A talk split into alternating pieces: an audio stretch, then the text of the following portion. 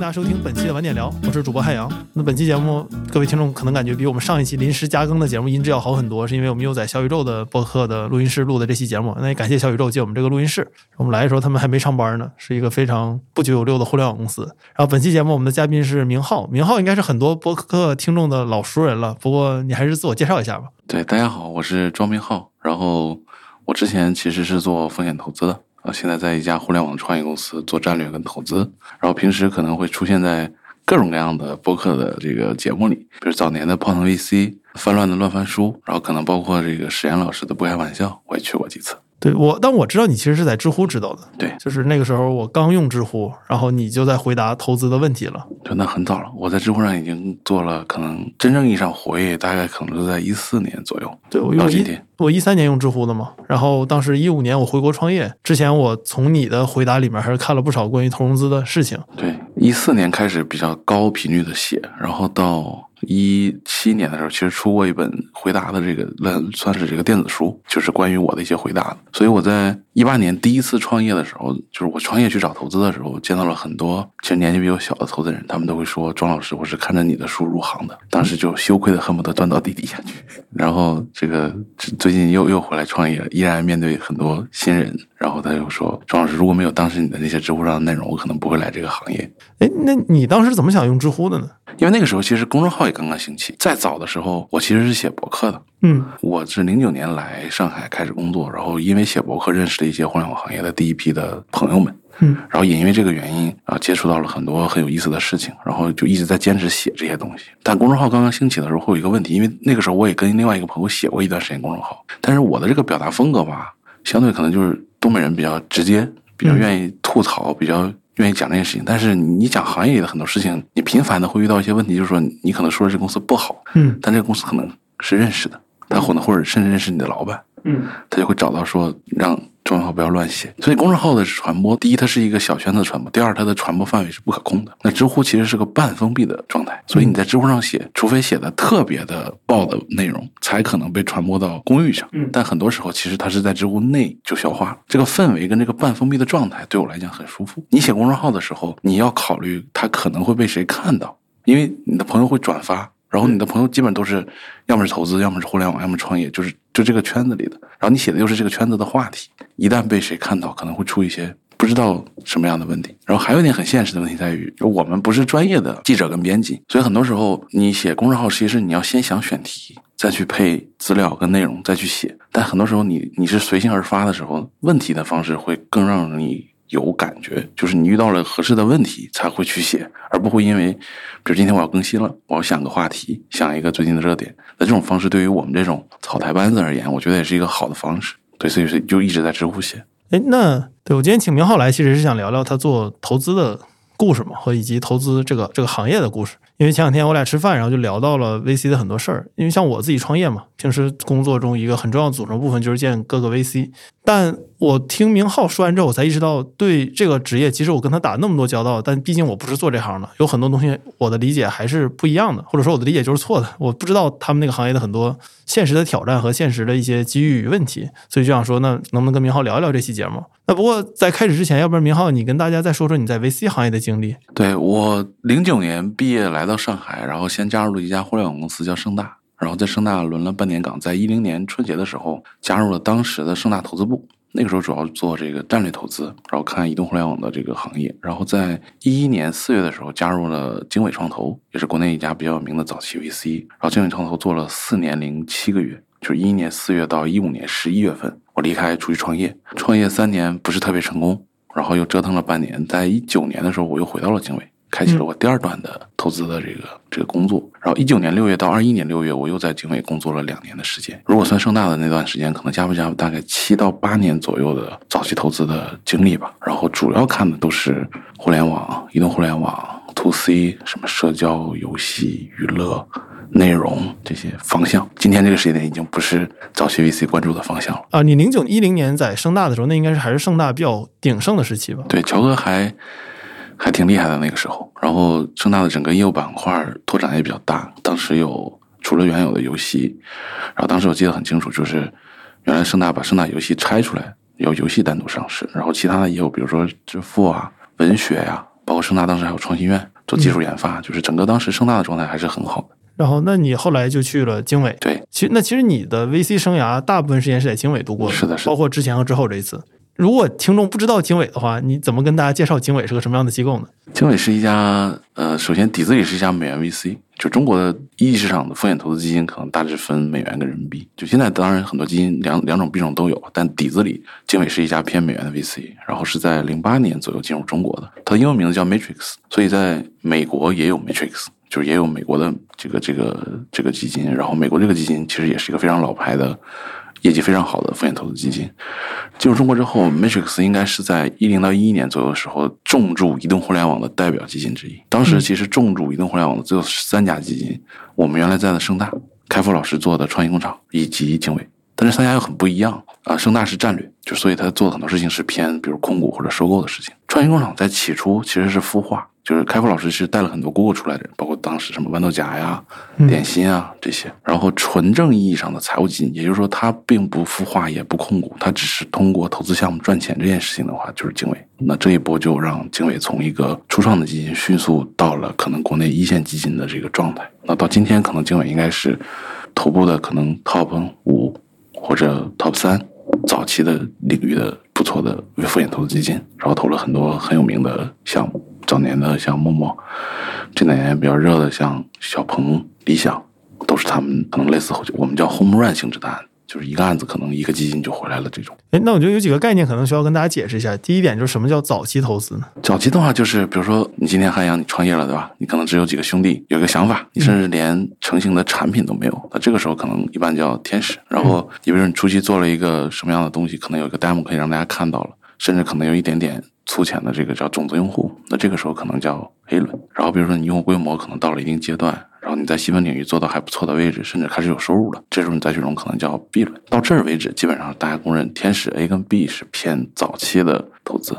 你再往后，对吧？比如说你公司规模可能已经很大了，可能一千人了，对吧？然后你的收入规模可能几个亿了。然后你融的融的钱也比较多的时候，那这个时候相对就需要我们叫叫偏后期的投资。但是这个早期跟后期都是叫我们叫一级市场的投资，就是公司还没有上市，嗯，它还是一个私人的公司。那上市之后，我们叫二级市场，就是上市了之后的公司的股票的交易是叫我们叫二级市场的交易，那就是另外一波投资人在做的事情，就不是我们这波我们叫 VC 跟 PE 在做的事情。哎，插个题外话，你见到二级市场投资人，你会认为你们都是一个行业的吗？不会吧？不会，就是整个金融行业其实非常的大。就如果我们论整个金融行业的这个工作的话，其实你看保险，其实也算金融行业。就是单纯我们只论投资的话，其实我们自认为一级市场的早期投资是整个投资行业的金字塔最底下的劳动力，就是它是苦力。因为本质上来讲，它没有不通过没有办法通过比如说 AI 算法、计算机模型的方式让这件事情的效率非常的高。因为你跟任何一个早期项目聊，你就是要靠人与人的之间的类似。我们现在见面这样方式，开一个到一个小时的会，然后去评判，然后持续的跟进。他没有办法，不像对冲基金或者二级市场基金，他几个人一个几个交易员，对吧？管个几十亿甚至几百亿美金的盘子，每天打打电脑就可以了，对吧？本质上这个工作我们就是苦力，就是它需要大面积的覆盖，大量的人，然后通过非常传统的聊的方式、聊天的方式、跟开会的方式来去做所有的事情。所以工作方式，然后效率，然后。赚的钱完全不一样。嗯，这里面好几个延伸问题，我能我想能问到。我那我先从赚的钱开始聊吧，这个可能是很多人最关心的点。这个行业，因为我们都知道做金融其实是收入比较高的职业嘛。但当大家说做金融收入高的时候，其实想的更多是你刚才提到那种 typical 的二级市场的投资人，而没有想到一级市场的 VC 啊什么的。就就对你们来说，这也是一个挣钱的行业嘛？就对于一个今天进入到这个行业的新人来说，相对于打一份工而言，还可以。那毕竟还是算金融行业的真正在做投资的这件事情，所以从一个入门跟打工的角度来讲，还算一个小的叫我们叫金领，对。但是它确实相对于更 top 更高的，就比如交易员跟基金经理这个角度来讲，还是要差一点。而且它的这个它的这个这个收入获取方式就有另外一个说法，就延迟满足感特别的强。就是投资行业你赚钱赚大钱，肯定是要靠投资成功项目产生的。高额的回报来填补这个收益，对吧？但是对于就是 VC 行业的从业者而言，你起初的几年可能更多的还是在赚工资。当然，你的平均工资可能要比常规的，比如说你去做一个这个，比如说编辑啊，做一个这个互联网出入门的程序员，可能要高一点点，但现在这个差距非常小了，已经。就早年可能还差距比较大一点。这个方便问大概在多少吗？基础工资？比如说一个现在一个应届生，什么美国留学硕士回来，然后进入一个基金当分析师，那这个他的这个月薪可能在一万五两万人民币，差不多这个样子。哦，对，然后慢慢慢，比如你做个两三年，升到投资经理，那投资经理的差距可能就相对会大一点。它又分，就每整体来说，平均来看，美元 VC 的配要高一些，人民币要稍微低一点。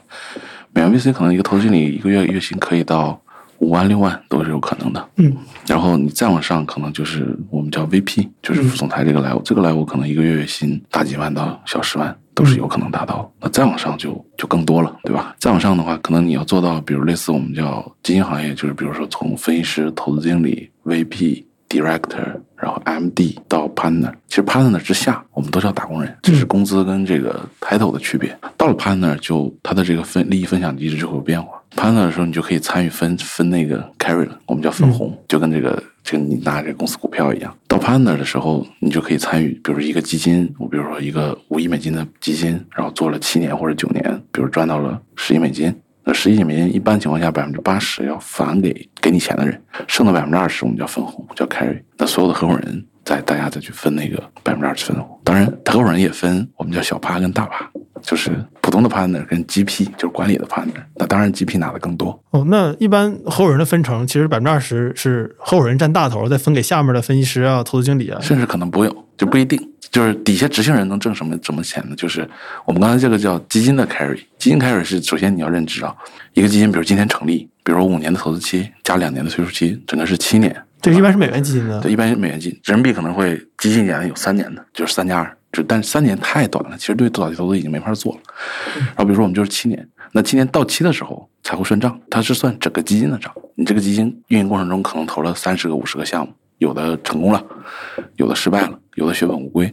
我们算一个总的平均的账，算完账之后，你算你挣了多少钱，挣了的钱，首先本儿要还给你的出资人叫 LP，然后你挣的钱的部分百一般情况下是百分之八十还是要还给出资人，然后你挣的钱的百分之二十我们叫 carry，这个时候才开分，然后 carry 里面又分这个叫基金 carry 跟 d u carry。丢 carry 什么意思？因为刚才我讲过，你一个基金可能投了几十个项目，有的丢做的很棒，挣了很多钱，有的丢不太成功。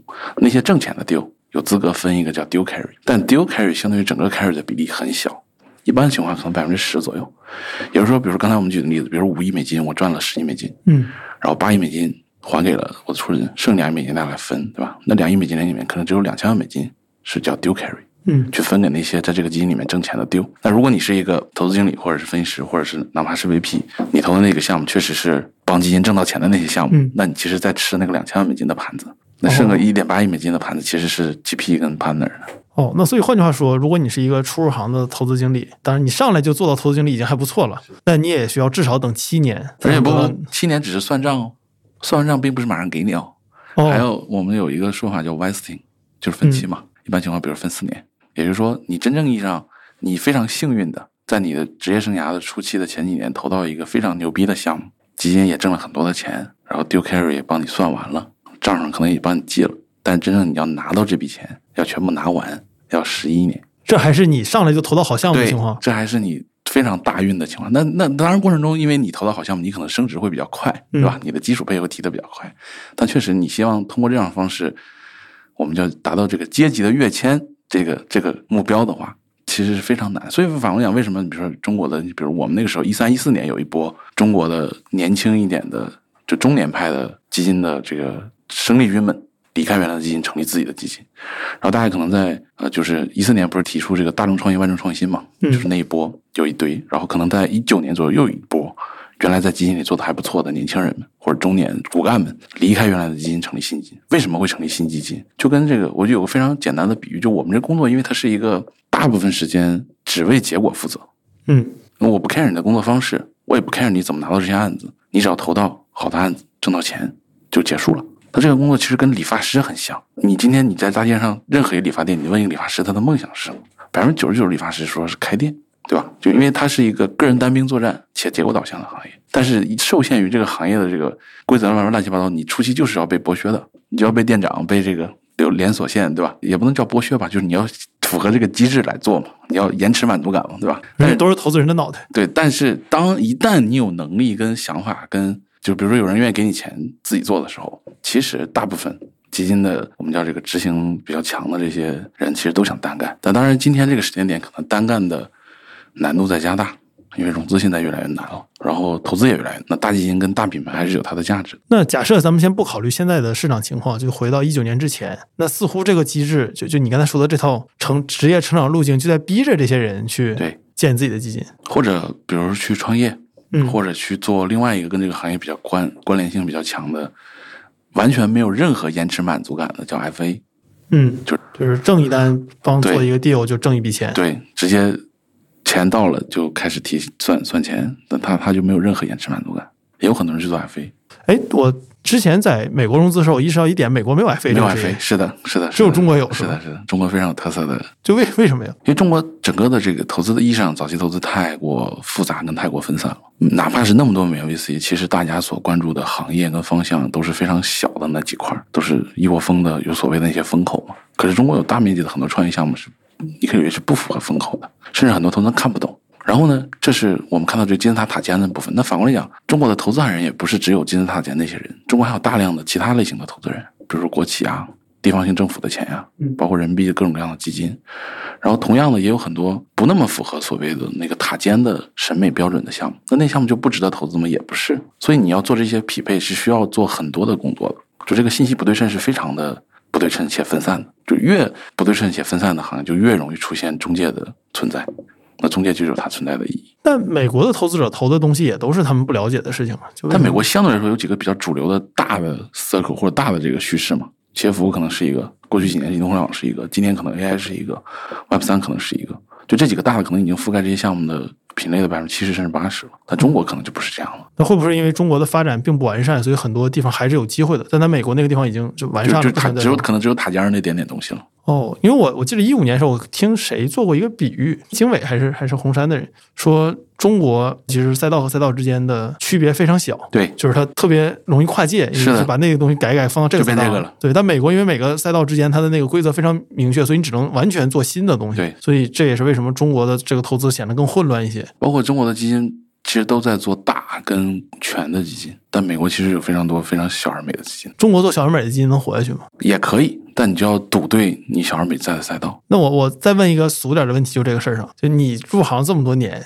你见过有多少的也是一四一五年进到 VC 这个行业的人获得世俗意义上的成功了呢？这个概率大吗？还是有的。你看我们那一批大概进入这个行业人，可能就是八五年左右的 VC 从业者。那八五年左右到今天，其实也三十多、三十五到四十岁左右了。那其实这个阶段做到头部基金合伙人的人还是有的，各种各样领域、各种各样方向还是有不少。但当然，大部分还都是可能中间像我们这样离开，或者做点别的事情去了。就这条路径是一个，就真的要坚持蛮久，并且要感谢一定的运气存在的事情。那这个行业的几乎所有人，就我入行第一天，我师傅跟我讲，我说这个行，他说这个行业所有人都没有人是傻子，就是勤奋只是基础，还有一点点运气。很多人做的不好，你可以怪罪运气，你也可以怪别的，反正你只能自己接受一些结果。那所以你是怎么入行的？就为什么做这行？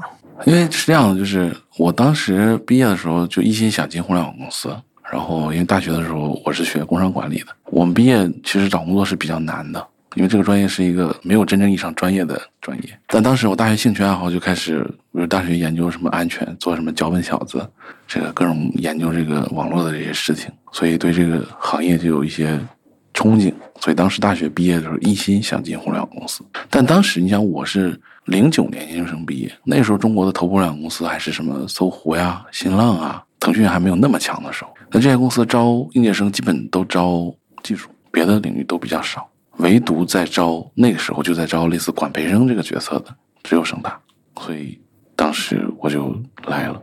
而那个年代的盛大有点像现在的今日头条，呃，没没这么高，没这么高但，反正一方霸主吧。对，然后你就一直做 VC 做到现在。那所以现在回看的话，如果是一个像你这样的年轻人，在那个年代进入这个行业，其实还算是一个不错的选择。是的，是非，我觉得是非常，就是这个行业说到底还是一个，就这份工作还是一个非常好的工作。就第一，就是他一直走在科技也好，行业发展的前面。如果你做早期的话，然后第二一点就是从工作本身的角度来讲，你很少找到一个工作是大部分时间一个人干活，没有人管你，你也不需要跟管别人。第二，嗯，只为结果负责。可能类似的工作就是记者，嗯，但记者要更赚的钱更少。所以很多记者后来改行做投资了。对，是的，是的，是的。然后，而且又因为他这个工作本身，因为你需要持续的接受新的东西，这工作本身就逼着你一直做输入。但是大部分日常的工作其实是你一直在输出，你是没有办法输。但人你要知道，就是你要保持输入跟输出的平衡，才能继续成长的比较快。嗯，这个工作本身，你只要干这活一天，你就要持续的输入。抛开需要社交这点不谈，是否是一个很适合阿宅的工作？就你大量的输入，然后输出，研究然后，然后判断。当然，反过来讲，就他需要跟人聊，对就纯阿宅可能也会有问题。对哦，哎，刚才我们不断提到一个词，就是人民币基金和美元基金，就这两个的区别在哪里呢？首先，字面上意思就是他们在投不同的币种的钱，那代表的意义就变成了这些钱背后的属性就不一样，或者这些钱的偏好就变得不一样了。人民币基金可能投的项目都是在人民币推出的，然后美元基金可能原来投的项目大部分是在海外推出的。那当然，今天这个这个这个区别没有那么的严格，但是大部分还是这样。那就变成了人民币基金就会有人民币基金的偏好，那个偏好是怎么来的？那就是人民币的，比如 A 股这市场的偏好。A 股喜欢什么样的公司？A 股能让什么样的公司上市？嗯，那人民币基金就偏好什么样的项目？反过来讲一样，美元基金投的项目就是能在什么项目能在美国上市，并且取得不错的估值。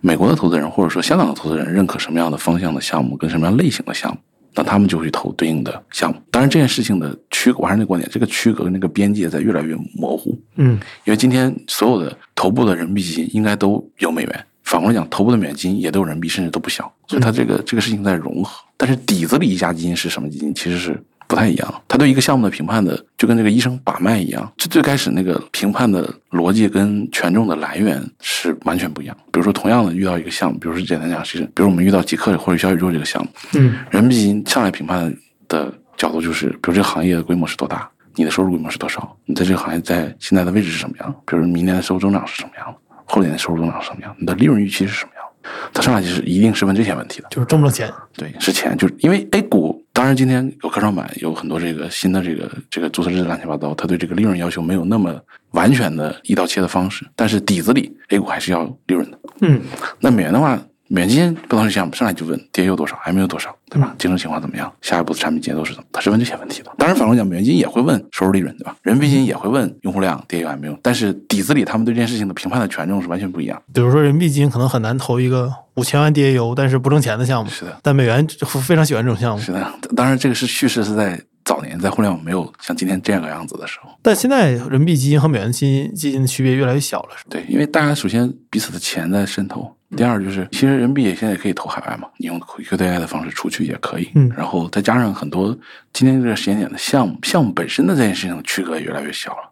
也没有说纯粹意义上，你比如今天来一个芯片或者半导体的项目，你没办法用常规的传统的美元基金去评判，你也没有办法用人民币的方式去，因为它可能连厂房都没有，嗯对吧？它连这个收入都没有。它这种项目，第一，所谓符合国家政策，所以人民币可以投；第二，反过来讲，可能芯片比较难。你比如说硬科技领域有一些相关的项目，比如制造呀，或者是其他的。我看今天看昨天那个三三六克发的榜单，一些其他领域的项目，其实美元也可以投。所以呢，这种在这种情况下，对这个币种的需求的区别就没有那么大。但在曾经很长一段时间里面，比如说一五到一九年，就是如果我不选这个词，但如果有条鄙视链的话，美元基金其实是比人民币更高的，对吧？就投资人也以进入美元基金为荣，而不是进入人民币基金。对，但是这个鄙视链可能有一段时间出现一点波折，就是在 A 股六千点的时候，就是那时候拆 VIE 啊、大国内结构啊，包括乐视暴涨的时候，就是是人民币基金会觉得，就是我们当时有个比喻叫瞬间转身，嗯就原来是美元基金在前面跑，人民币在后面跟着，对吧？后来直接转过来，对吧？这反向跑，对，反向跑了。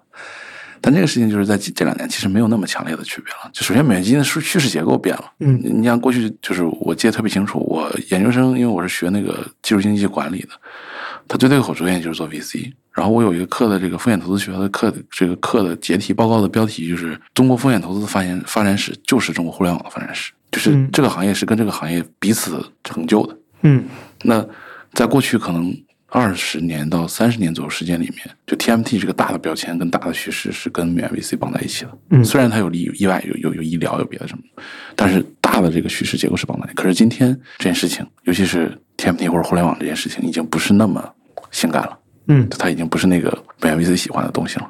所以这个事情在脱脱开。那所以换句话说，就是此刻二零二二年咱们录节目的时候，美元 VC 是个坎儿吧？对他们来说，是个非常大的坎儿。今年是非常大的一个动荡的一年。今年上半年的时候，有青科就是一个第三方，就是做这个一级市场投资的数据的公司，叫青科，做了一个统计，一级市场整个美元 VC 的募资在上半年可能跌了百分之七十左右，投资大概跌了百分之六十，嗯就是拦腰再跌。嗯，那为什么？就是有很多更大的原因出现了，比如中美的关系，对？大环境破坏了大环融资，对，然后然后你再想一个很现实的问题，今天时间你作为一个初创公司，尤其是一些所谓符合国家政策的方向的这些创业公司，你是不敢拿美元的，因为拿美元会出问题。当然这个问题是什么我们也不知道，但是大家就我觉得就不能拿。对我觉得就不应该拿。那反而也造成一个结果，就是说，你像美元 VC 这个 VC 这份工作，我们有四件事情是比较重要，叫募、投、管、退。嗯募就是拿钱，投就是投资，管就是管理投资的项目，退就是卖掉，对吧？最重要的是一头一尾，募跟退。首先，募这件事情出现一个问题，比如说过去二十年。中国的这些优秀的美元 VC 的投资者去找什么加拿大养老基金、欧洲的家族基金，包括美国的大学基金，什么哈佛、耶鲁的这些大学基金去要钱的时候，你不需要回答一个问题，这个问题叫 Why China，就为什么要投资中国？你在过去二年不需要回答这个问题，嗯因为默认大家知道这里发展最好、最快，有更多的机会、最大的消费市场。嗯可是今天，Why China 是最重要的问题，嗯就是你要说服那些所谓的 LP 们，为什么还要再投中国？这个问题从最良性的极端变到了可能最不良性的那个极端的情况下，导致的结果就是说还是会投，但是马太效应会非常的明显，可能只有最头部的美元基金能够持续的募到资，嗯那后面就很难。那反正讲退也一样，你投入那么多项目，可能去年在滴滴这个事情出来之后，有一段时间，其实美国的资本市场其实相当于就关了嘛，对于中国的初创公司而言，当然后来又打开了一点点。那当反正讲，你可以去香港，可是香港过去这一年的股市的这个暴跌跟乱七八糟这些事情，就直接就是在你最头跟最尾的两个最重要的事情上打压的非常的严重。嗯所以美元 VC 这件事情是否还有存在的 必要跟价值，都变成了问号。哦，这那我觉得这也是一个美元基金的从业者消费自己的问题吧。是的，所以当然反过讲，我还是观点，就是今天几乎所有头部的美元基金的人民币基金都很大，就他们也早就在做准备了。第二点，确实对于参与其中的个人，尤其是你看的行业是那些比较偏美元性的，就是原来就我个人而言，为什么在二一年会离开这个行业，原因就是在就是我是觉得我在一九年回去的时候，我所关注的板块跟领域已经就不是早期 VC 在看的比较好多的行业跟你关当时关注的是，我当时还是在看这个这个，比如说当时我看过一些，因为我原来创业是做直播，嗯一九年的直播还比较热，直播电商、直播相关的。然后那个时候还没有所谓今天元宇宙的这个概念，但是那个时候我大概在看的就是我说就是随着计算机视视觉技术啊、AI 呀、然后包括云的技术的提升，产生一些新的公司跟机会。当时没有元宇宙这样一个标签跟明确的概念，但大概我在看那个方向。但那个方向在那个时候，就是说，在整个基金内部是一个非常边缘的方向。嗯那个时候基金的主流是，比如看消费有一波，过去两年就投消费的一波，然后看硬科技的有一波，什么芯片、半导体、雷达、乱七八糟这些，看智能制造有一波，看什么产业互联网的有一波，然后看医疗的有一波，就是是你的更大的趋势跟主题是那些，你的这个板块是一个非常边缘的板块，而且会越来越边缘。所以对于参与其中的个人而言，对吧？我今天三十多岁了，快四十岁了，我不是一个二十五岁的小伙子，我可以随便今天我看这个，明天换一个，不允许你做这种事情了，你也没那个精力跟能力去做了。所以当时为什么选择离开，也是这个原因。那所以你在投资行业这几年都投了哪些项目呢？哇，这个有很多项目都很古早了，有上过 A 股的，然后也有我暂时还没有一家美国的上市公司，有一家很接近，但是因为过去这一年的这个这个这个政策的原因，它可能临上市一脚没有坚持住。但是公司还在对吧？那公司当然还在，公司还很好，只是说没有上市。对，所以就是早晚的事儿。但谁知道呢？谁知道？现在现在这情况就谁知道？谁知道呢？对吧？公司业务其实体量规模都不小了，但是因为对于投资人而言，你不退出，其实就代表没有意义。可是退出的路径现在非常的窄，嗯，能能不能讲一个，比如说你印象非常深的投资的故事？呃，就原来我在经纬内部的时候，我是负责给我们的分析师跟实习生做培训的。嗯我经常给他们讲这样一个故事，我说这个 VC 这份工作很有意思啊，就是你每天你在赤裸裸的面对人性。嗯为什么这么讲？因为坐在你对面的人找你只有一个目的，要钱。嗯而这个钱不用还，是一大笔钱。你想，一大笔钱又不用还，人性在面对这种考验的时候是可以做出任何事情。嗯所以你做的工作更多的时候是说 no，嗯你要评判出来谁在说谎，谁在说不对的事情。但反过来讲，创业就是一个百分之八十甚至九十概率不成功的事情。所以你百分之八十到九十的情况下，你说 no 是对的。嗯那你要在练的是什么？就是那百分之十五到十的增量，怎么练呢？或者说这个东西也没法教，我就总给他们讲这样一个故事啊。我说这个故事首先发生在我身上，我经历过这样的一个场景，所以我知道这个心理心理的动态。比如说，今天我在上，记得我当时在上初中还是小学，可能下一周要交一个五十块钱的什么校服的钱。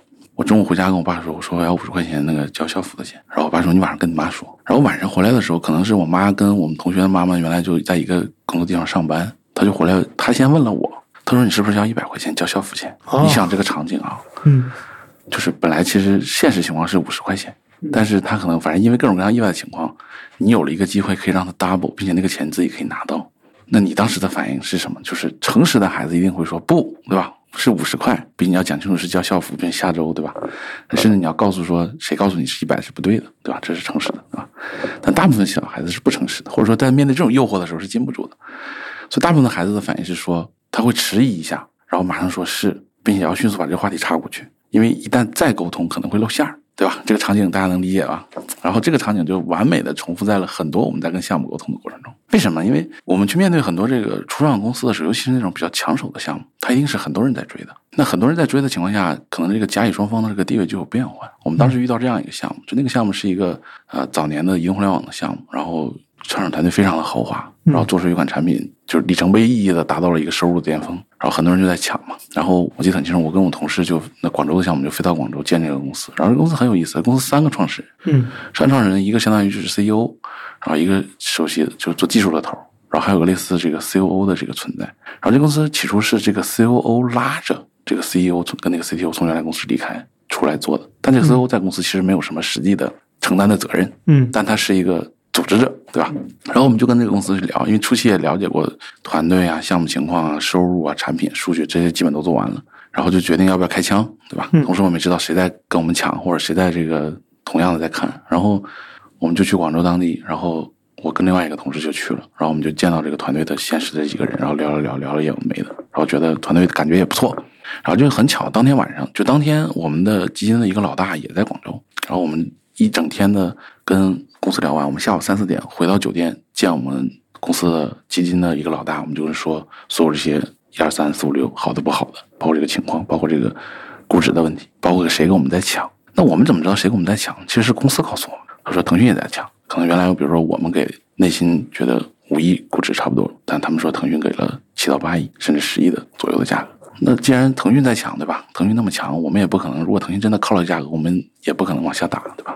然后我们就跟老板说：“我说我们反正基础工作已经做完了，最后决定就是开不开枪，这个决定老板来做吧。”老板说：“那行，那这样吧，这个我们晚上一起吃个饭。”当天晚上就吃那场饭就是六个人，就公司三个人，然后我和我同事跟我们老板，然后大家就在那个包房里吃饭。然后你要知道那场吃饭唯一的焦点只有那个价格，嗯就唯一的焦点，其实别别的事情都不重要了，对吧？因为前面的所有的铺陈都铺完了，然后先吃饭就大家就寒暄嘛，就不会上来就聊这么严肃的事情，对吧？你几个亿？对吧？然后反正就吃到大概一半，老板就就就反正随便就各种话题岔开，然后说那个腾讯报了八个亿是吧？这个场景重新的出现了我妈妈跟我说的对话。嗯然后你看那三个人首先迟疑了一下，然后那个 CEO 就是那个负责传事的人说是，然后迅速把这个话题岔开了。哦然后当时我第一反应就是腾讯一定不是这个价格，嗯对吧？一定甚至比这个价格低很多，嗯甚至比我们报的还要低。对，我们报了五差不多。然后话题岔开了嘛，然后大家又寒暄，又开始聊有的没的，对吧？然后旅游啊、户外啊、玩啊。吃完饭送走老大，送走三个公司创始人，坐上出租车，第一句话我说赶紧给腾讯打电话，问腾讯给了多少钱。我那个同事正好跟腾讯投资部的人认识，腾讯说只给了三个亿的估值，哦，那为什么你们不早点给腾讯打电话呢？因为早点没有想到这个角度。没想过他们给的数是对，所以那当然最后我们没有投。反过来讲，这个项目也没有不好，也还可以。为什么没投呢？就是因为这个报价问题。对，就是不太诚实嘛。哦，那我我问一个问题，就是你作为投资人，你肯定希望这个项目对你诚实，但一旦你投的项目他遇到这个问题的时候，你希望他怎么回答呢？就是你是一条船上的蚂蚱，就很难去评判了。你你你看一下目的，或者说你要什么了嘛？就所以反过来讲，很多已经投过的项目的这个投资人，经常会出现在什么场合？就是这个项目再去融资的时候，嗯他的老投资人是要帮这个项目说好话的。嗯，但你们也不全信他说的好话。对，那当然了，因为你是作为那一边的时候，你也会说好话。但是反过来讲，就是说，你还是能够从有限的信息量里面找到一些你所关注的点跟角度的，甚至就是我觉得这就是人性跟比如说大家之间的交往跟彼此的这个诚信也好，诚信可能这个词有点太过，就是互相，因为它是互相的，嗯。因为你总有一天你会变成被打电话的那个人，反过来，你经常打电话的那个对方，他可能反过来某一天也会来问你嗯。另外的事情，所以很多时候就是说，就跟跟这个积善缘一样，就是你自己是什么样的人跟角色，你这个人设，嗯。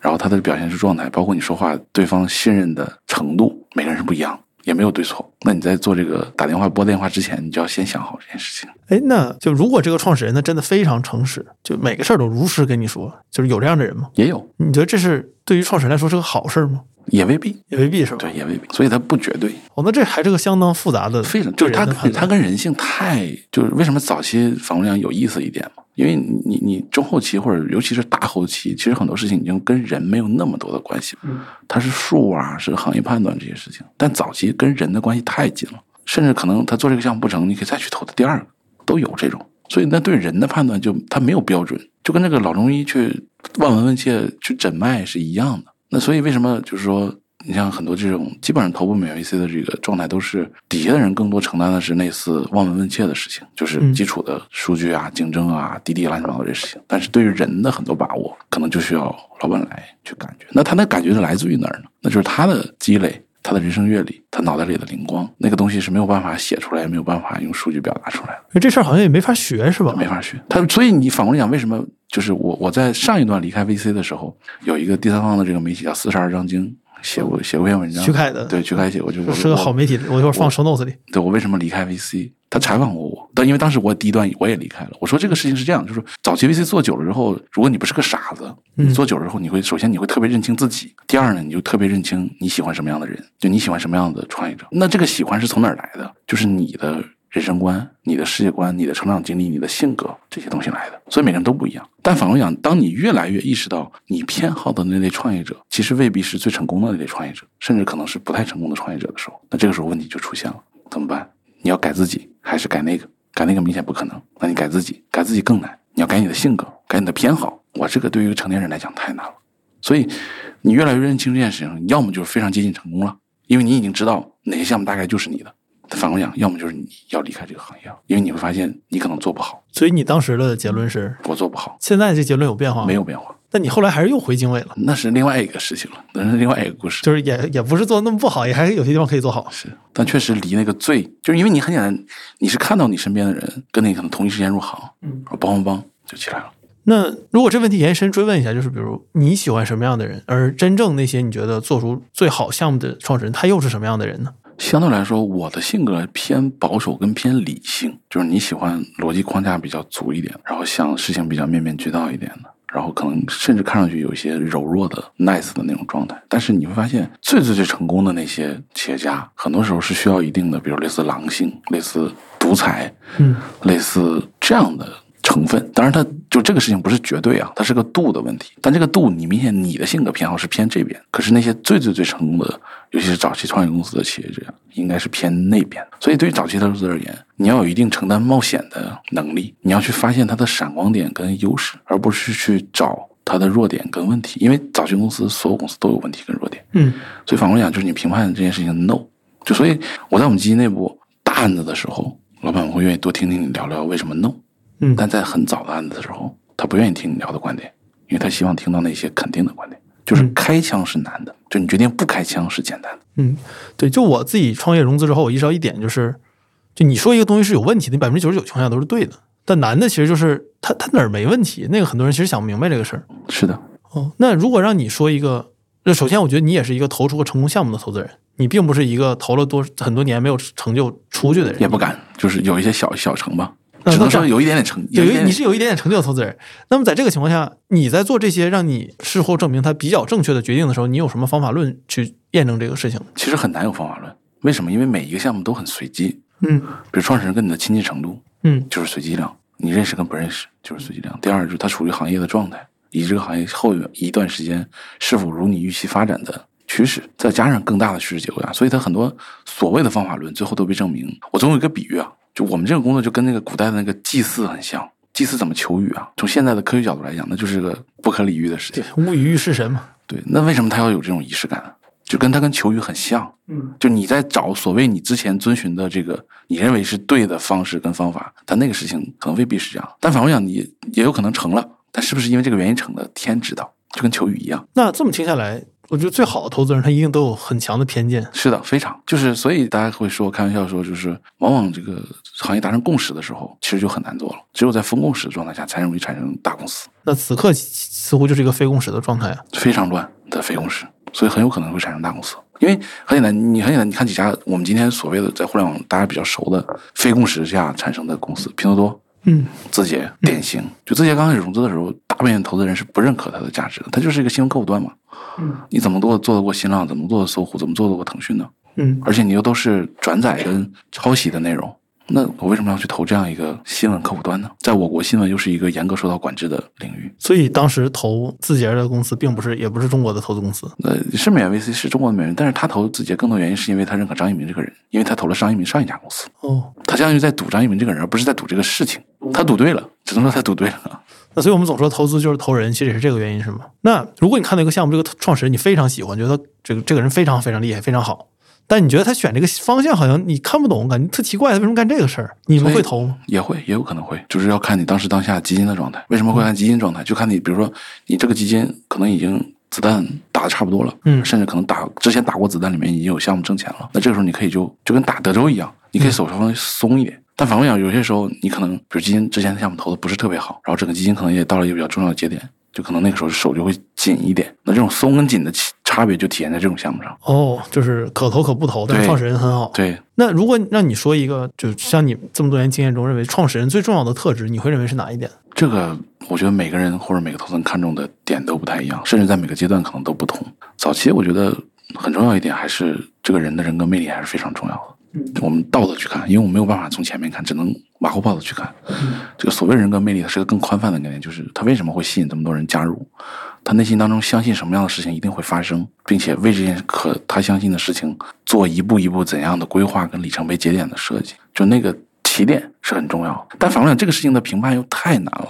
你甚至在很多创始人内心，在他刚开始创业的时候，他他自己都说不清，那你就很难用这种方式再去评判投资的选择呀。所以你还是要回到那些常规态的那些判断，然后再去加一点点这个东西。所以本质上还是想找一个克里斯马型人格，是吗？对，但这样的人多吗？很少。在你见过的这些创业者里面，你觉得有哪一位？当然可能不说名字吧，说名字当然更好，就是让你印象非常非常深刻，然后这个人的确做的也很好。呃，我第一次感觉到就是这个人，就因为你像我们这边做投资人，我还是那观点，大家其实都很聪明，嗯，就哪怕是一个刚入行的人都很聪明。再加上比如说你刚入行，在这个基金待了半年，开了可能几百个会，你大概是有感觉的。你哪怕你没有到他 level，你也是有感觉的。但我第一次明显的感觉到这个人 level 比你高非常多。当然那时候我在做投资经理啊，我见到当时七天的老板郑南燕，他做一个新的项目，然后我们是在咖啡馆跟我的合伙人一起见的。你明显感觉到这个人的认知、表达方式、逻辑，跟他为什么选择这件事情，就有点宗教的那个教主的感觉，非常的强烈。嗯，啊，当然可能也是因为那个时候你的认知跟你的这个小世界不够强大到让他不被他的光芒所感染。但当然，他可能他也他也有他的光环，因为他已经做过连续做过两家上市公司了，所以那个那个那一个 moment 特别的强烈，就你明显这个人是有光环的，就坐在你对面跟你娓娓道来。哦，我我有一个这样的体验，是我一九年的时候，就不说见谁了，是见的愉悦资本的一个人，也是一个合伙人。然后当时听他讲几个项目的，还是在曲凯的活动上，一八还是一九年讲，就是为什么投那几个项目。当时就感觉，我操，这世界还能这么去理解吗？当时感觉，我我理解你的那个体验，我相信创业创久的人可能都有那种体验，就会见到一些人，这些人他感觉完全超出了你的能力。是的，那你会试图成为这样的人吗？很难。我是觉得到我，你像我今天三十，我今年本命年三十六岁啊，到了我们这个年纪，其实再加上因为做投资这个工作，其实你很早就意识到自己的，比如能力边界，包括你的倾向偏好，你你擅长什么，不擅长什么，你这个时候再去改已经非常难了，你只能去在已有的、已经相对清楚的路径里面去挑那个次优解，就那个绝对意义上自由解，可能已经很难了。但也有人说，就是啊，应该是泡马特王宁在接受晚晚点采访的时候前两天说的，就是他就只找自由解，不找自由解。那也是一种选择呀，他如果能持续找到也合理啊，这个人如果能持续知道什么是自由解，这本身就很合理，这样是很重要的能力是啊，哎，那我像我经常看到很多投资人说，他们做投资也是一种创业嘛，就你要从零做一个基金。但我其实内心中一直不完全认可这种说法。我觉得，即使你是从零做一个基金，你和创业也是有一些区别的。那区别太大了，因为我干过创。对你都干过，你怎么想？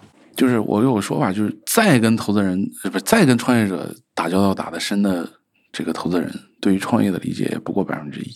因为一直来一直说的简单一点，你是站在旁边看的人，而不是在水下游泳的那个人。哪怕你是个游泳教练，你也是站在旁边看的那个人。你的状态跟你的身份的感觉是，那就是不一样的呀。那很简单，举个例子，比如当时我创业的时候，我做那个业务，游戏直播就极度烧钱的业务，嗯公司账上钱，比如进来五千万，帮第二天没了，就烧完了。明天的钱在哪儿不知道，公司怎么发不知道，你觉都睡不着。你的投资人，哪怕是你的投资人，可能吗？不可能。他再感同身受，也不可能多感同身受，对吧？那你不过是他投的一百个项目中的一个，嗯你，挂了就挂了呗。你对于你来讲是零跟一，但是他有一百个零跟一，那你觉得对于投资人来说，他们最不容易理解创业者的是哪一点？同理心吧。就是，即便是创过业的投资人，因为很多投资人是创业转过来的嘛，嗯但是面对一个每一个新项目，他们所面对日常的这些，就是创业是就是鸡毛蒜皮，嗯就是没那么多远大的什么战略什么整的，尤其早期公司很难。但反过来讲，就是可能投资人有一个好处是说，对于很多这个这个创业者而言，投资人其实是可以被当成是一个倾诉的好的对象的。对于很多创业者而言，他很多事情，比如他没有办法跟他的 co-founder 讲，他甚至很多事情没有办法跟他老婆讲，但是其实他是可以跟他比较关键关系比较好的投资人讲的。哎这我非常感同身受。对，因为就是第一，就是他既然是你的投资人，他的利益跟你就是一致的。嗯第二方面，因为他又是站在旁边的人，他没有那么强的那个一定要怎么样绑在一起的状态，所以他这个这个中间态的状态非常适合做，比如倾诉和沟通一些事情。对，因为我发现，就创业的时候，有时候你需要找一个知道你这个事儿，你不需要前情提要，但他又不完全在这个事儿里面的人跟你去聊这个对这个东西。那你觉得一般创业者最不理解投资人的点在哪儿呢？就是你觉得创业者对投资人有哪些认知上的误区？就刚才那个，就是对于你来讲是零跟一，但对他来讲是一百个零跟一。哦，就你认为你投我这么多钱，我肯定对你特别重要，但实际上并不是。是的，那在你看来，什么样的是一个？刚才已经问了，你觉得什么样的是个好创业者嘛？那什么样是个好投资人呢？就是持续的被市场证明是对的，就是好的投资人。就是非常结果导向。而创业者其实在早期没有这么结果导向，因为结果还没有出来。那如果这样的话，我想到一点就是，是很多时候，尤其一五年、一六年，就那一段有大量的大学毕业生、应届生去做了 VC。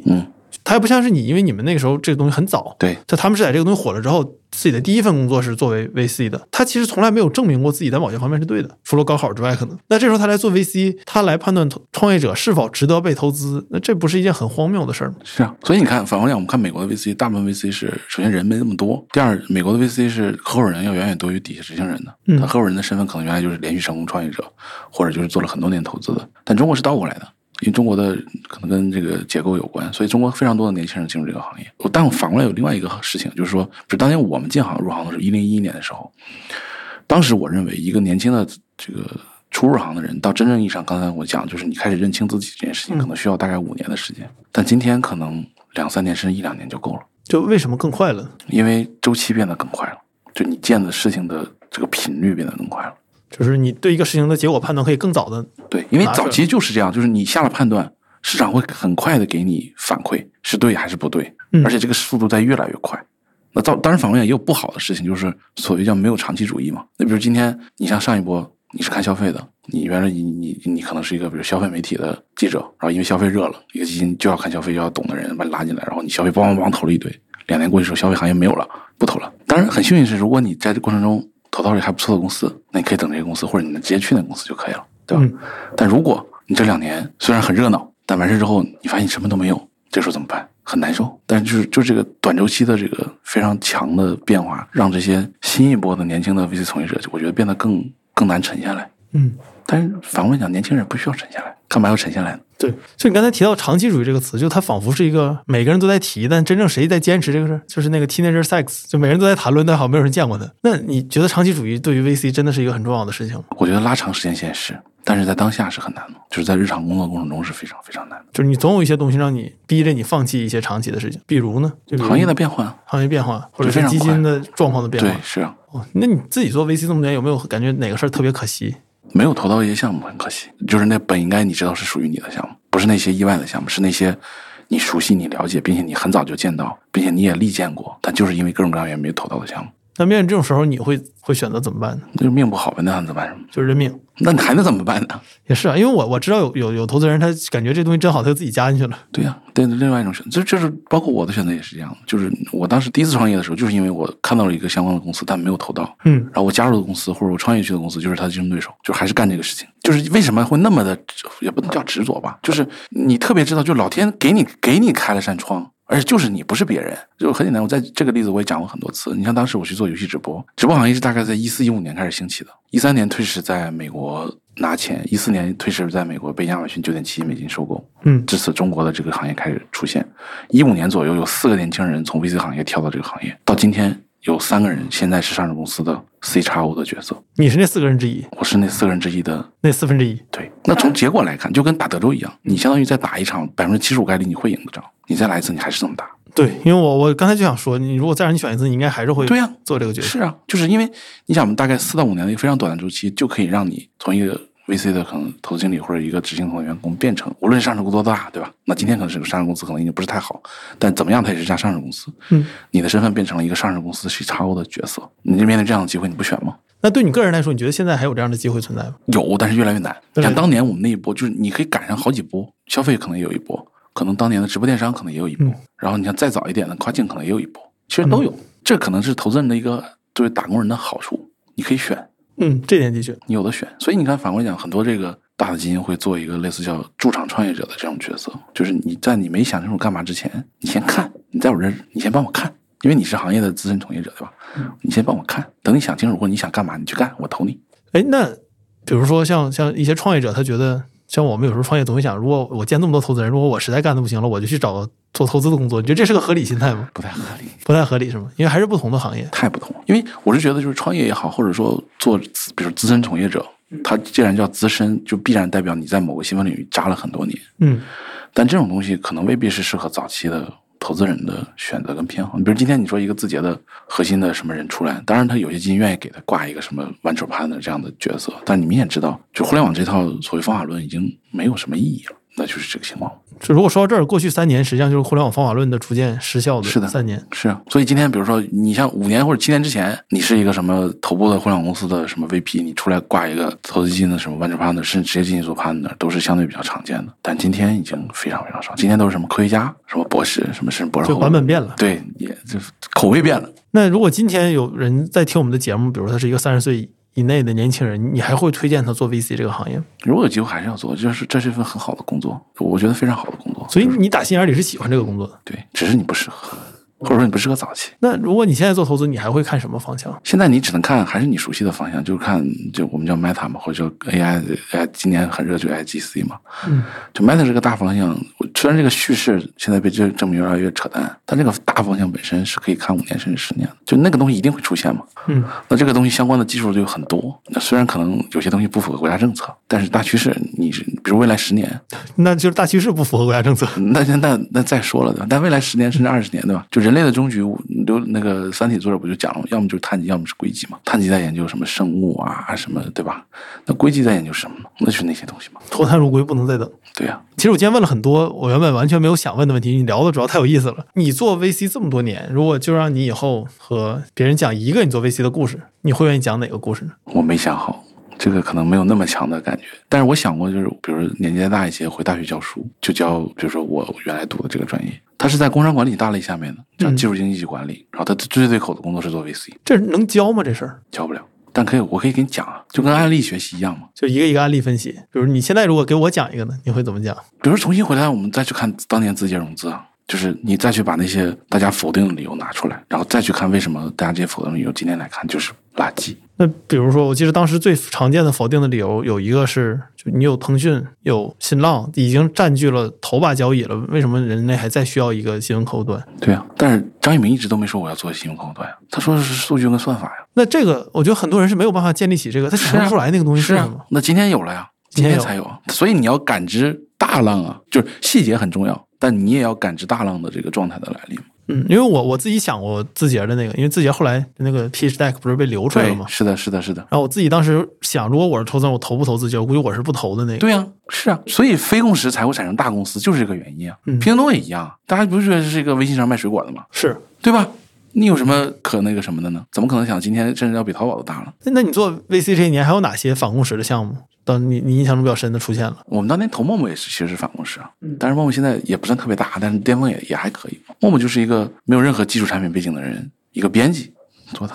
嗯，我记得陌陌当时招程序员的时候，还去那个屎黄色论坛 SE 发帖，对，说我我们要招俩程序员。后来他上市之后，那帖子被翻出来了。这是一个在网络上泡了那么多年的编辑和那个论坛版主能干出来的事情，对吧？对你，这么想就对了呀。但当时为什么大家都不看好他呢？就大家不认为这样一个角色人能做好一个产品吗？因为我自己觉得陌陌，如果是我，我反而可能会愿意投，因为我觉得那那种人我熟，身边都这样的人。你反过来讲，你像比如当年快手其实也是一个反共识的项目，那确实当时的反共识是对的，但是有投资人就有能力说，我把这个反共识或者说把大家认为的缺点跟问题用别的方式弥补。就是陈星在这就是五元嘛，他拉苏华来做 CEO 这件事情，我做的非常漂亮，就是包括一笑对利益的分享，就因为原来那公司是成一校的嘛。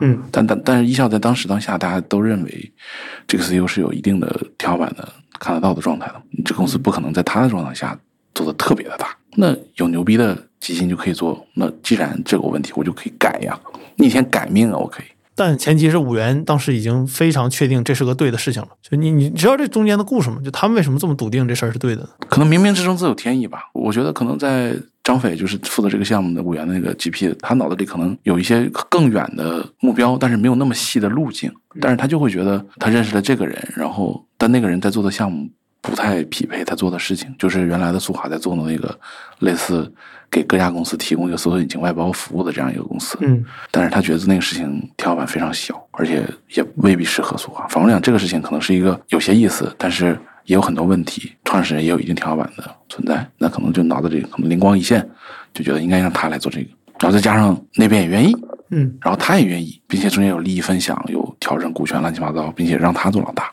这是一个非常难的事情。对，任何一个创过业的人都觉得这是个非常难的事。太难了。但是人就成了呀。那你觉得当下，呃因为博客，我我我不知道你之前参与的博客，他们有没有跟你说过他们的数据？但我们的节目百分之七十的流量来自于这博客发布一一个月之后，甚至来自于几年之后。那是搜索来的吗？我我们不知道怎么来的，就播客就最有意思点在于，它经常有一些突然来的流量，你不知道它是哪个节点传转转发出去的。所以我猜这期播客现在是二零二二年，我发应该是二零二二年今年就能发出去。但我觉得二零二三、二零二四、二零二五年还会有人持续的听这期节目，因为有时候我自己看那个播客的五六年前的节目在涨，我自己还是觉得挺有意思的。就是五年前的节目，现在一年还能涨个几千的收听。那如果你此刻说一个你心中的反共识的事情，让三年之后、五年之后的听众来验证一下，你会你觉得有吗？我觉得现在很难反共识，现在太难了。就现在的共识都是小共识，达成特别的快。就是比如说，我再举个例子啊，比如说二一年初的时候，大家讨论我们叫 Metaverse，嗯，我起初认为那只是在一个非常小众范围内的很小众的讨论，大概三个月之后，这件事情就变成共识了。就是无论你是否认可，反正就已经是共识了。包括 Web 三和 AIGC，对你怎么看 Web 三和 AIGC 啊？啊，这是一个当然可以不回答这个问题，你要我觉得可以，就是 Web 三，这这是两个问题啊。Web 三，我是去年下半年开始比较密集的在看这个领域的事情，包括你自己去尝试一些东西。但作为一个古典的 Web 二的人，如果只是用数字表达，我今天可能二点六到二点七的状态，就我没有那么否定，嗯，但我也没有那么的也没有 all in，对，然后我也会给一些分享的一些 PPT 里面讲 Web 三五，最后的结论就是它跟这个太平天国立的那个理想国是非常像的。太平天国首先为什么会出现？它一定是旧的世界有非常多的问题。嗯，反过来讲，它为什么立了那样一个看上去今天回头再看上去很理想化、很虚无缥缈的理想国，但是反过来讲有那么多人愿意信，那就是有当时当下的环境乱七八糟各种各样的事情。但是是不是它的结果也可能会像太平天国一样变成一个烟花？我不知道。但至少现在我会觉得它的状态非常的像，就是立了个 flag 在那里。对，因为我自己在网上参与 Web 三讨论，感觉最多的就是两个对比，就是他究竟是太平天国还是孙中山，嗯，对吧？孙中山也立了一个巨大的旗，是是是但孙中山成功了，是的，但太平天国很明显，就没成。对，那也是所以大家在赌这个事儿。那 AIGC 呢？IGC 我觉得呃，它有逻辑上成立的原因，所以嗯我认可这件事。再加上现实，就是它分眼前的苟且跟诗和远方，我我非常认可诗和远方这件事情存在的意义。因为如果我们认可未来会有一个 Meta 也好，一个元也好，一个什么东西也好的话，依据现有的我们可见的，比如说 PCC 的生产力已经到顶了。你很简单，举个例子，原神一千人的团队，嗯，做三个月做个版本出来，一个月发出来，用户就玩完了，而且原神还是单机的，就是这已经做到流水线的顶了，对吧？你那三 A 就不用讲了，几千人做三年，用户玩一个月没了。你纯靠 VC 不行，那反过来你靠 UC 行不行呢？那只能做 Roblox 那种，就是你要牺牲非常多的东西，要做非常多的取舍。那中间状态一定要有别的东西去填，才可能那个东西会成立。嗯，大家那只能靠机器来填了。那我猜，如果你还继续做投资的话，但你现在也算还做投资，你你会投 AIGC 的项目，会，我觉得会。但你不一定投 Web 三的项目。对，还有别的领域你会觉得看吗？我现在很难看别的了，这两个领域已经太太深了。就因为你不是技术出身，你现在看很多东西都很累，你知道吧？是。你不会写代码，哇，这个我觉得是个巨大的门槛。哦，那你投游戏吗？投啊，因为我一直投游戏。你怎么看游戏投资？哇，游戏投资太好了，太有意思了。下下周这个一个游戏媒体的年终的大会找我去演讲，我说讲什么？他说你随便。我说这开放命题我没法讲。他说那你就讲从投资视角下的这个中国游戏行业。然后我就 PPT 昨晚上刚给他做完，我就讲过去三年，然后我起了一个非常有些敏感的标题，叫过去三年我们是不是走了一些弯路？对，你这你这个不是有些敏感。这个我觉得游戏的投资在中国跟在美国是不太一样的两件事情，因为中国的反过来讲，为什么是这样？因为中国的游戏跟欧美的游戏也不太，就跟集合奖的游戏跟腾讯奖的游戏也不一样，是甚甚至就不是一个事儿，对，甚至都不是一个事情。那游戏投资你就要在什么样的趋势结构下？那中国的游戏投资基本还是在偏商业化的这个趋势下，它是有一定存在空间的。什么叫商业化的趋势？就是它更重要的在强调收入啊、利润啊、商业化变现啊这些事情，而不是那种更偏作者性的游戏表达。就是更偏商品，而不偏艺术，更偏商品。嗯，那商品的投资就变成了，首先就是说，呃，中国游戏投资已经变成一个比较小众的投资了，就是能投游戏的人已经非常少了，因为已经很多人被埋在了尘埃里。嗯，然后呢，战略投资之前有一段时间非常的兴奋，但现在因为各种各样的原因也变得没有了，所以坚现在坚持下来，真的在投，就是坚持能找以小博大的机会，因为游戏一直以来都是，首先游戏是很多 TMT 相关技术最先被商业化的。领域，嗯，第二，游戏本身的商业化变现能力一直都是离用户最近的，所以你但凡想还投内容行业，游戏就应该一定要看，只是现在很难投而已。难投的原因是版号啊什么的，各种原因，政策啊、版号啊、这个审美啊，嗯，然后工业化能力啊，就这种事情，但这个难已经不是今天的难，一六年就开始难了。所以如果它一直难到现在，反而就它也不难了。对，因为是少，因为。打的人已经很少了。就我的那个 PPT 有有有有有一页的结论，就是说今天这个时间有子弹币愿意打的人非常少，一只手数得过来。你是那一只手里的这次自认是吧？因为今天我们今年我们投了三个项目，有两个项目是真正是偏游戏的项目。市面上没有人，因为很简单，为什么我们有种感觉，就是过去两年什么腾讯啊、字节啊、B 站啊、快手啊，投了一堆游戏项目，几百个，然后突然间不投了之后，很多项目就要找救命的钱，这钱都找到我这儿了。就代表市面上没有人给钱了，因为怎么都不会轮到我。嗯，我一个屁大的没有上市的小的互联网公司的一个战略投资的角色，怎么轮？按原来的理论上都不会轮到我这儿。那有没有一种可能，这个五年后的听众听这期节目的时候，他没有想到你说别的反共时的事情，但他意识到 你在这一刻之后投了一些非常好的游戏？不敢，不敢，不敢，不敢。那你希望这样吗？你这是一个你希望的实现的事目标？就是没有主动那么想过，就是先做好当下的事情吧。就是遇到一些跟你业务相关并且还不错的团队，在没有太多人支持情况下，支持他们一下。你像我在上个月底在广州没有出现那个大爆发之前，组了一场广州的活动。那场活动讲就是一个非常小众的话题，我们叫互动游戏，就是直播间的游戏。我为什么会起这个活动的原因，就是因为我突然意识到，第一就是我说，当然我们自己投了好几家这个相关的公司，但是他投的时候他不是做这个的，然后慢慢慢慢都做到这儿了。然后第二点就市面上也有一些相关公司也在做。然后各大平台也在做这个尝试，但反过来讲，这个事情的天花板是肉眼可见的不那么高的，或者说现阶段不那么高的，而且也没有什么媒体关注，投资人关注也没有那么多。那你作为深度参与其中的一个角色，有这个必要把大家拉起来聊聊天，嗯，所以组织这样活动，我觉得挺好的。有什么结论吗？聊完之后没什么结论，继续干活。就那场结论就是就是我在当时那场结论开场的 PPT 我就讲过，这场结论这场活动唯一的目的是说。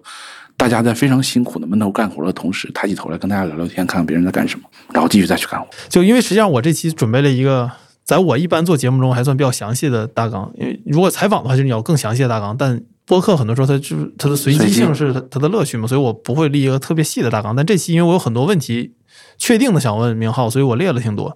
但从第二十分钟开始，基本上就聊的跟我列的不太一样了。主要是聊的的确非常有意思，也期待明浩下一次我们有机会可以继续录这个节目。然后，如果你对明浩感兴趣的话，我会把他的知乎和他之前录过的播客节目都放到 show notes 里面，你可以点击继续收听。如果你多看看他写的东西，会发现今天说的东西只是它的一部分，它还有很多很其他很有意思的内容。那我们各位下期再见，祝你不要得新冠，或者祝了，如果你得了，就祝你早日康复吧。这事儿我觉得我也跑不了了啊，各位拜拜。好，谢谢谢谢谢谢。